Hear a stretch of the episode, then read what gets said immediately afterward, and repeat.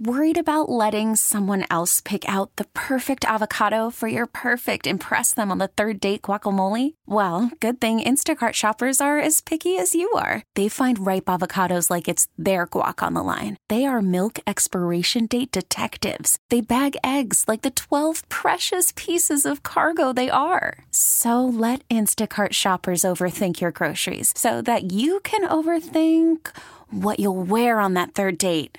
Download the Instacart app to get free delivery on your first three orders while supplies last. Minimum $10 per order. Additional terms apply. This episode is brought to you by Progressive Insurance. Whether you love true crime or comedy, celebrity interviews or news, you call the shots on what's in your podcast queue. And guess what?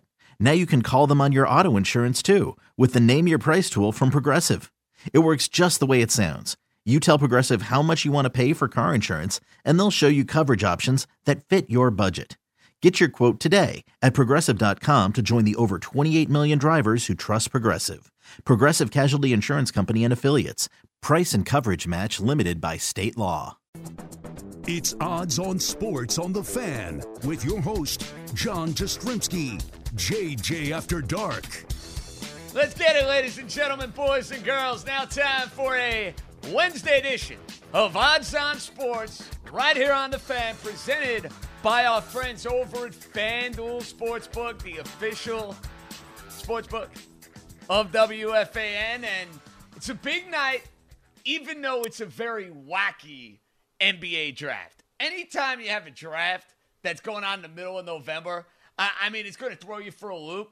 And the amazing thing about the draft, and the amazing thing about, you know, the Twitter world and the Shams and the Wojs and all of the insiders, they have done a magnificent job in basically trying to shape what the odds look like. So I have a bunch of these odds in front of me right now. And full disclosure, I really don't like many of them. Like, I'm going through the list right now, whether it's the vig that's too high, whether it's the number I don't like, whether it's the uncertainty of this draft. I go back to the NFL draft, and maybe it was because we didn't have live sports for like 7 or 8 weeks. So, you know, me betting on Tua and Herbert and Andrew Thomas and DeAndre Swift and like all those crazy draft props that we threw in. I felt like I was kid in a candy store, like a little bit of this, a little bit of that. Let's throw a few on this. Let's throw a few on that.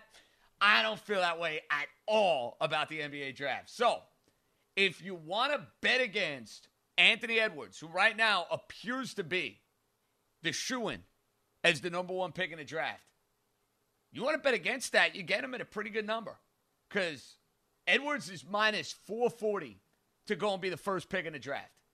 You think he's going 2, 3, and beyond, you get 3-1 odds. It seems like it's even more of a lock that James Wiseman out of Memphis is going to go in the top two, because under 2.5, you got to lay minus 500. I mean, what a crazy wild number that is. Minus 500 for Wiseman over under at 2.5. LaMelo Ball, who a lot of people believed was going to be the number one pick in this draft, not only do I believe that's not going to be the case, the odds indicate he's going 3 or later, because over 2.5 for LaMelo Ball is at minus 250. Under 2.5, you're getting 2-1 odds, basically at plus 180. The guy who is starting to generate a lot of steam, and he's generating steam from a Knicks standpoint as they made their trade earlier in the day, and the talk is the Knicks moving up a couple of spots in the back half of the first round is for them potentially to go and get a guy of this magnitude.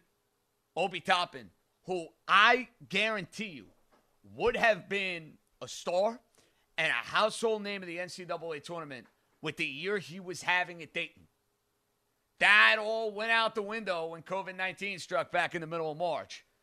Obi Toppin right now is getting a whole lot of steam and is getting a whole lot of juice to go under 5.5. Total is at minus 230 currently as we speak. Is that the target the Knicks want to go get? We'll get to that in a minute.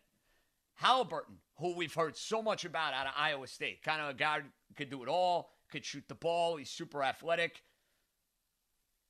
I don't think the Knicks are going to find a way to get him unless they're trading up, because that total is at 7.5. The other interesting total that I have in front of me is Cole Anthony. And if there's one of these particular draft props I'd get involved with tonight, I think Cole Anthony will go under 18.5, because I think there will be a team, Carolina background, pedigree in the family with his father, had some monster games at Carolina despite some of the questions about his athleticism. I'm seeing that prop total right now at 18.5 for Cole Anthony. I like the under there. But this is a draft that, for me, you're doing a whole lot of throwing darts, flipping coins, you name it. And it's a tough draft to be Italian evaluator because it's not your normal run-of-the-mill type of activity. So I'm looking right now at the updated New York Knickerbocker first pick odds, meaning who would the Knicks end up taking with their first pick.